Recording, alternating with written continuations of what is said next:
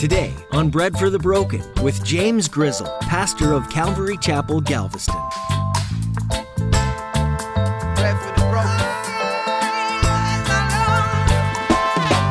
Who are you bringing to Jesus? Who are you going out of your way for to help pick them up and get them to where they can meet Him? People can get saved anywhere. I did not get saved in a church. I got saved, well, I was about as close to heaven as you can get. I was in the mountains of Colorado. So, elevation wise, I was working my way there, right? But I was as lost as can be. I was all by myself in Colorado when I got saved. Who are you bringing to Jesus?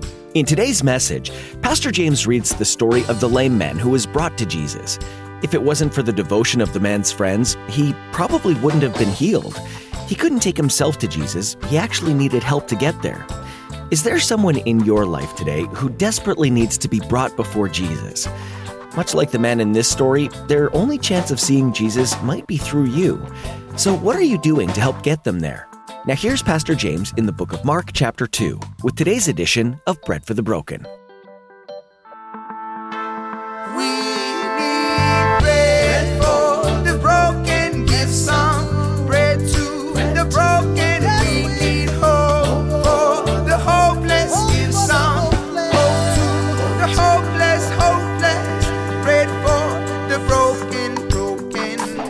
Mark chapter 2, verse 1. I'm going to read from New Living Translation.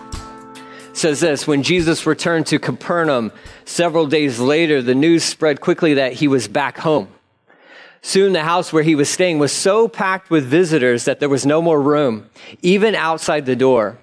While he was preaching God's word to them, four men arrived carrying a paralyzed man on a mat. They couldn't bring him to Jesus because of the crowd, so they dug a hole through the roof above his head then they lowered this man on his mat right down in front of Jesus. Seeing their faith, Jesus said to the paralyzed man, My child or my son, your sins are forgiven. But some of the teachers of religious law who were sitting there thought to themselves, What is he saying? This is blasphemy. Only God can forgive sins. Jesus knew immediately what they were thinking, so he asked them, Why do you question this in your hearts? Is it easier to say to the paralyzed man, Your sins are forgiven, or stand up, pick up your mat, and walk? So I'll prove to you that the Son of Man has the authority on earth to forgive sins. Then Jesus turned to the paralyzed man and said, Stand up, pick up your mat, and go home. And the man jumped up, grabbed his mat, and walked out through the stunned onlookers. They were all amazed and praised God, exclaiming, We've never seen anything like this before. Okay? So that's our little story for today. And don't think that we're done. I just read through it. Okay, I know it's different.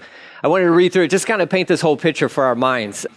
This is just one of those amazing stories. It's an incredible story. There's so much within this, and that's why we want to we'll go back to the beginning. Let's talk about context here. Jesus was out in the region of Galilee. That's the, you know, you have the Sea of Galilee kind of uh, a little bit north central of Israel, the country of Israel.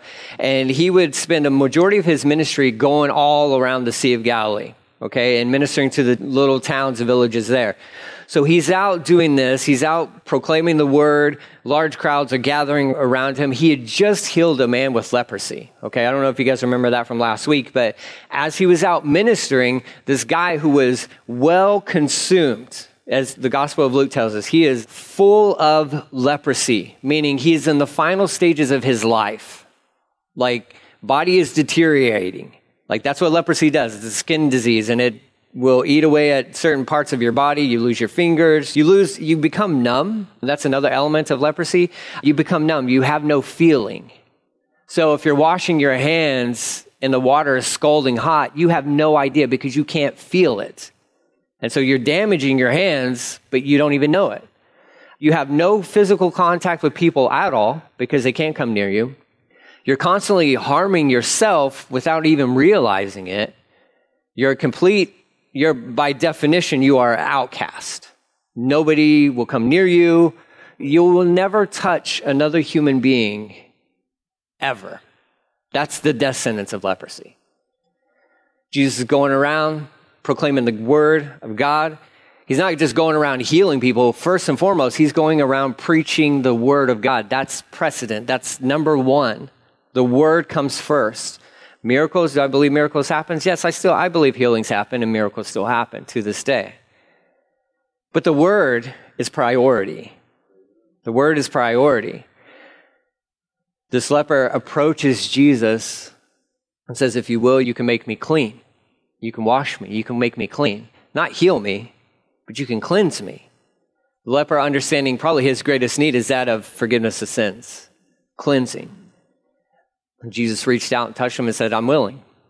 Be cleansed. And he was healed immediately. As soon as Jesus made contact with his skin, Jesus didn't become defiled because as soon as Jesus touched this guy, the leprosy disappeared. It was gone. Full restoration. Whatever digits he was missing, probably back. So he goes from there into this next chapter where he goes back to Capernaum. It says here, he returned to Capernaum several days later. So Capernaum was like home base for Jesus in the region of Galilee. The news spread quickly that he was back home. And just so we understand, Jesus did not have a home. He didn't have a home here on this earth. This home where he was at was more than likely Peter's house. This was his headquarters. So Peter was gracious enough. He not only gave his life to the Lord Jesus and became his faithful disciple and abandoned all to follow Jesus, he opened up his house for Jesus to camp out there for as long as he needed and was willing to let people overload his house. I mean, those are like top level hospitality right there. Like, I don't know about you, but I can, you know, guess I don't mind having guests in my house, but there's limits. There's limits on how many and how long you can stay, right? It's like after a while, I'm like, I need my space back. I just need my space. Peter, from all we know, is Jesus, have my house have my house. It's going to get packed out. That's cool. Because it literally gets packed out in this story. Like, by all sense of definition, his house is full to the brim. You cannot fit any more people in there. So it says he's, word gets back around there in Capernaum, Jesus is back. So for everybody, that means we need to go round up your sick, round up your demon possessed. Let's get them to this guy because he can heal them, he can cast the demons out. He's got authority that we've never seen before. They're going to overwhelm Peter's house here. It says, soon the house where they were staying, this is verse 2, was so packed with visitors that there was no more room, even on the outside of the door. So if the houses were set up with like four houses sharing a courtyard, which is more than likely what it was, even the courtyard itself was packed out with people. Now, their houses, just so you understand, are absolutely different from the houses we're used to. The maximum amount of people that could probably fit in this house was probably 50 people inside the house, right? And you're like, well, that's not a lot. Well, no, that's still a lot. 50 people in a house, that's a lot, okay? That's a lot. They, most of their houses were not like multi room houses, it was usually just one big room. One big room. And everybody slept in that one big room, right? And so that's like, even that notion of that idea, I'm like, that's way too open concept for me. I don't know what this thing of like open concept. I'm like, I don't want open concept in my house. I like walls. Okay. I, I have no problem with walls and doors. I like those things because I like space and I like privacy. But in these homes, it's just one big room and they have jam packed as many people into this house as they possibly can. You can't even get in, not even into really probably within the even courtyard itself. So if you got there late, you're out of luck. Maybe, maybe you can hear something, press your ear against the wall as hard as you can. You know, there's no more room. Now, there's a problem for four friends and their one buddy who is paralyzed because they know they got to get their buddy to Jesus. They got to get him to Jesus, and they're not going to let anything stop them. So, if you could look at this, there's really four people that we're looking at within the story. You have the perspective of Jesus, you have the perspective of these four guys and their friend, you have the perspective of the religious people, And then you'll have the perspective of a crowd. You got four different viewpoints of this one story you can look at. As far as Jesus is concerned, he shows up and the room is full, but he knows there's another guest coming. There's room for one more. There's always room for one more. And however that one more has to get into the room, Jesus is more than willing to push pause on his sermon for the one more that needs to get in the room. This is a, a, an amazing thing. So, if, you know, if you revisit the story, look back through this, Jesus is in a packed out room and he's preaching. He's teaching the word of God. And then he gets what no pastor ever wants is an interruption, right? Like, don't interrupt. I'm on a roll. Like, no pastors like that. Jesus didn't mind interruptions. More pastors need to be like Jesus because sometimes interruptions are necessary. So there's Jesus preaching the word. He already knows what's going on. He can see the dust falling from the ceiling as these dudes are digging through Peter's roof. That's whose house it is. And Jesus is going to watch these guys lower their friend down from the ceiling right directly in front of him. He's not even moved by it. Not even like, not, you know, doesn't skip a beat. Stops right where he's at. Takes care of this guy. That's one perspective you can look at. The other perspective, and this is where we, we really will spend some time, is the four men who brought their friend to Jesus. This guy was probably known throughout Capernaum. Most uh, paralytics, I mean, this bed that they carry him on is probably the bed he has, it's been his home for as long as he's been paralyzed. And more than likely, he was set outside the synagogue you know, and maybe he can hang out there and, and kind of beg. Because oftentimes that's where they would put the sick, is they'd have them hanging out just right outside the synagogue. Anywhere where there's high traffic. And especially if people go into church, then you camp out there because maybe they're going to be a little bit more generous and help you out and give you some money. This guy has no means of being able to work at all. He's paralyzed.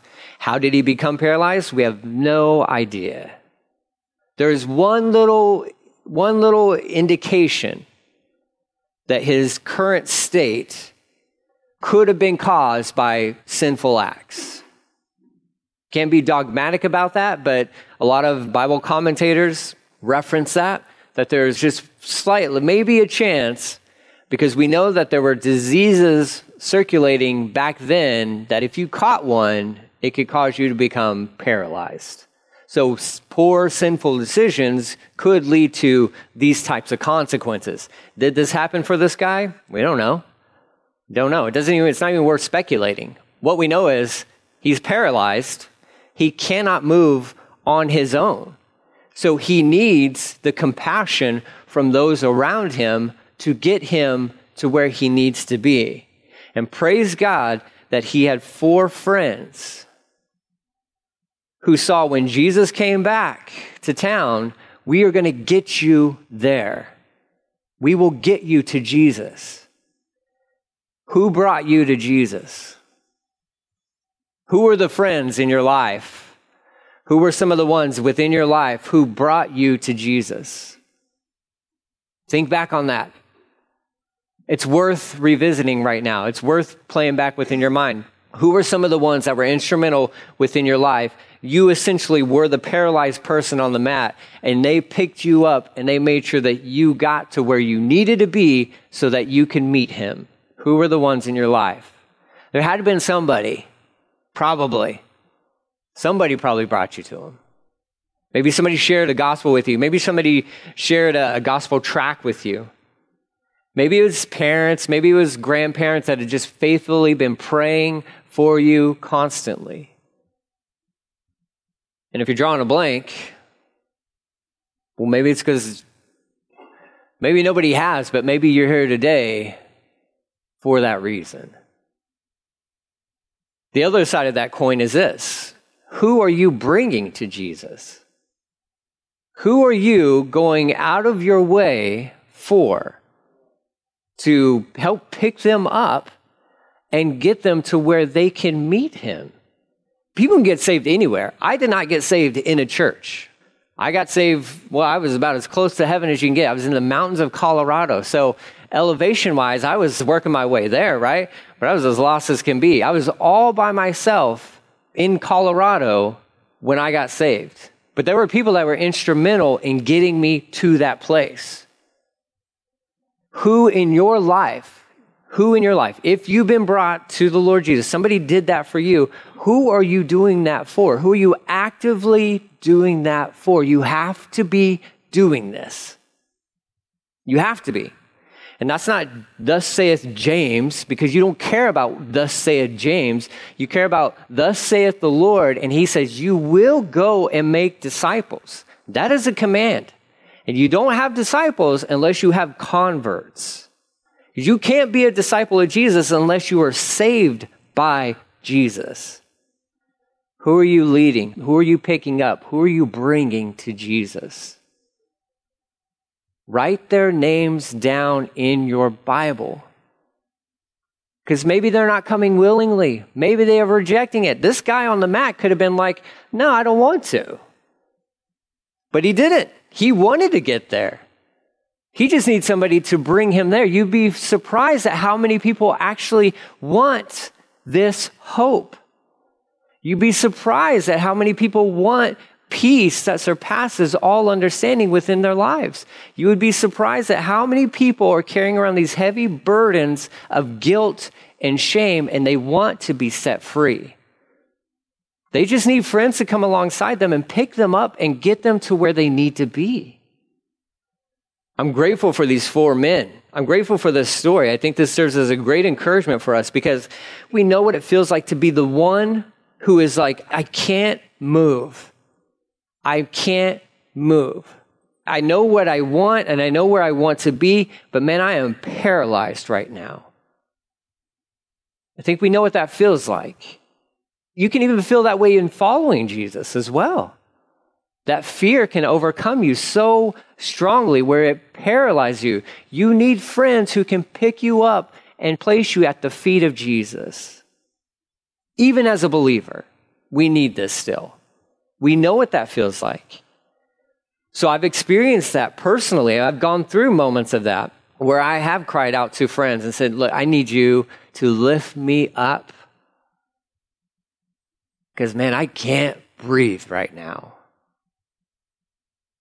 And I've been one of the friends when somebody's called out and says, I, I just need you to, I just need you to pray. I'm lifting you up right now, right now. I'll be one of those four friends who grabs a corner of that mat and we'll get you to Jesus, so to speak. This is never ending.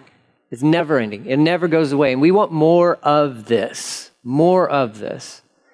I praise God for four determined individuals who are carrying their friend. And as soon as they get to this house, it is packed out and they can't even get in. Nobody, even inside the house, is willing to move out so that this guy can get in. That's a, there's a whole other lesson there.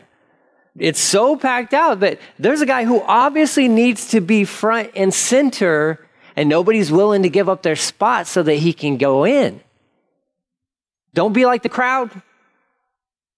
Do not be like the crowd who probably pass by this guy every single day. Don't be like the crowd. Well, it's my seat. I showed up early. I got front row seats, front row tickets to the Jesus show. Like, I waited for this. No, if somebody needs it more, then you move out of the way and let them have that space. That's the other element of walking with Jesus and being a disciple it's death to self. Make room. Make room for those who need it. So they get there. As Jesus is preaching the word of God to them, there's no room even outside the door. They can't get in at all. Verse 3 picks up with the four men, they arrived, carrying the guy on the mat. Verse 4, they couldn't bring him to Jesus because of the crowd, which is, we think like, oh, that's so cool. Like the house is packed out for Jesus. No, that's a problem. I've seen it both ways. I've, anytime I've stayed through this, I'm like, oh, that's kind of cool the houses are packing out because Jesus is there and he's preaching the word. No, I'm sorry, but when studying through it this time, I'm like, that's a problem. That's a problem when the church is so packed out that the ones who need to get there can't get in. Make room. Make room. And if they don't make room, then you find a way in. That's what these guys did. The houses back then, this is another way that they were pretty much all set up with. They had an outside staircase that led up to the flat roof, right? And sometimes they'd have a little room that was built upon the roof. That would be the mother in law and quarters, okay? That's when they would put mom up there, right? So everybody else is live down here, and then mom's up on the roof, okay? I don't know if that's good or bad. I don't know. Personally, I kind of like that idea for myself. You know, you got a whole like roof patio thing. I take it away from all the noise. Absolutely. But by and large, the roof was just flat surface and it was composed of like sticks and some brick kind of stuff. And you can easily tear through this roof. So these four guys, they encounter an obstacle. We can't get in, but they don't give up. How many times have we given up? When it's just become so difficult to get to them. And there's an obstacle in the way. And we encounter that obstacle, and it's like, well, maybe the Lord doesn't want me to. No, that's not true. The Lord wants more determined individuals. He doesn't need more people who are just so willing to give up at any slightest thing, hindrance. You keep pressing on. That's the whole story with the Apostle Paul. We went through this in the book of Acts as he's going on his missionary journeys. He wanted to get to specific regions, and when he'd show up, the Holy Spirit would say no. So what did he do? He packed his bags and he went home. No, he kept trying. This door's not opening, I'll go on to the next door. That door doesn't open, I'll go on to the next door. I will keep knocking, keep seeking, keep asking. The Lord wants that from his followers. Not ones who show up and it's like, oh, the door's locked. I guess that's God's will. I'll just go back home. What? That's no, n- knock again. Look for another door. There's got to be another way. Because who knows? Maybe the Lord just wants you to kind of stick it out, get a little stronger. These four men, they get this idea. They can't bring him in through the door. We'll go up through the roof. This is a crazy idea because here's what we need to understand about this story. These four men who are willing to carry their friend up these stairs onto this flat roof are also taking on the financial responsibility of fixing Peter's roof when they're done. Don't think that they just left it as a hole. Because then I'd be mad if I'm Peter. I'm like, hey, but the hole, like what? Who's gonna who's gonna fix that? I don't have home insurance. Who's gonna fix that? We can be certain I would imagine, just based on what seems like the character of these individuals, we'll make the hole, but we'll fix it. But we're going to do whatever it takes to get our friend at the feet of Jesus. So they go up there. They locate, they're like, when we looked in, he was kind of standing right here. So if we dig a hole right here, we can drop him right in front of Jesus. And that's what they begin to do. They begin to dig a hole through this roof and they're removing tiles and you know sticks and clay and all this good stuff. They're just moving it. So you can imagine as jesus is preaching the word and the crowd has filled the room dust and dirt is falling from the ceiling as he's talking. So you're standing there you're like what in the world is going on? And then sunlight. Peter just got a new skylight. And he's like i didn't want that but there it is, a skylight, and there's four dudes looking down. Can you imagine their faces after they dug through this hole? And they're just all looking down through this hole at this crowd and at Jesus. Says they dug through this right above his head, right above the, where Jesus was teaching. It says then they lowered the man on his mat right down in front of Jesus.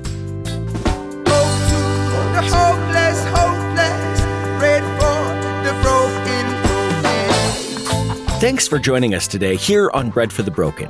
You've been listening to Pastor James Grizzle as he teaches through the book of Mark, one of the accounts of Jesus' time here on earth. Though it's short, this book is powerful as it's filled with encounters that Jesus had with people, everyday people just like you and me. And the book of Mark reminds us that Jesus came to serve. He humbly did what needed to be done, even if it wasn't glamorous. Jesus healed the people who were sick. He spent time with the lonely and the rejected. He loved the unloved unconditionally. And then he proved his love by the ultimate act of service. He gave up his life for all of us. He took the place of every person on the earth, and then those to come, because we all deserve death. Our sins make us unacceptable to God, and we're unable to do anything to fix it. That's why we need Jesus. Today, if you haven't allowed Jesus to be your Savior, please consider it again. You have questions or would you like to talk more with someone? Then please take a moment and go to breadforthebroken.com and click on Contact. Just fill out the form and we'll be in touch with you. You can also come visit us if you're in the Galveston area. Bread for the Broken is a ministry of Calvary Galveston, and we meet every Sunday and Thursday. So find out more at breadforthebroken.com. Well, that's all the time we have for today. Next time, Pastor James will pick up where he left off in the book of Mark. So make a note of where we are and make plans to join us next time, here on Bread for the Broken.